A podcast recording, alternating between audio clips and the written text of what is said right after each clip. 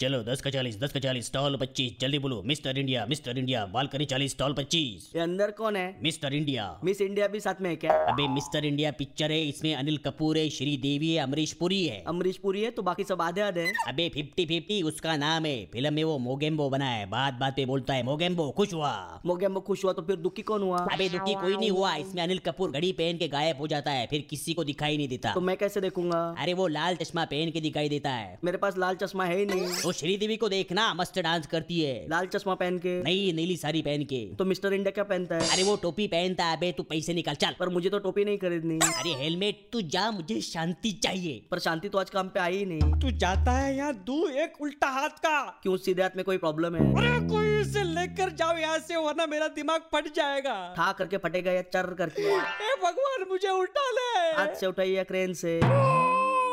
पूरा बॉल उफ या उई अरे अरे अरे अरे कोई मुझे बताएगा यहाँ बॉल पेन की रिफिल किधर से मिलेगी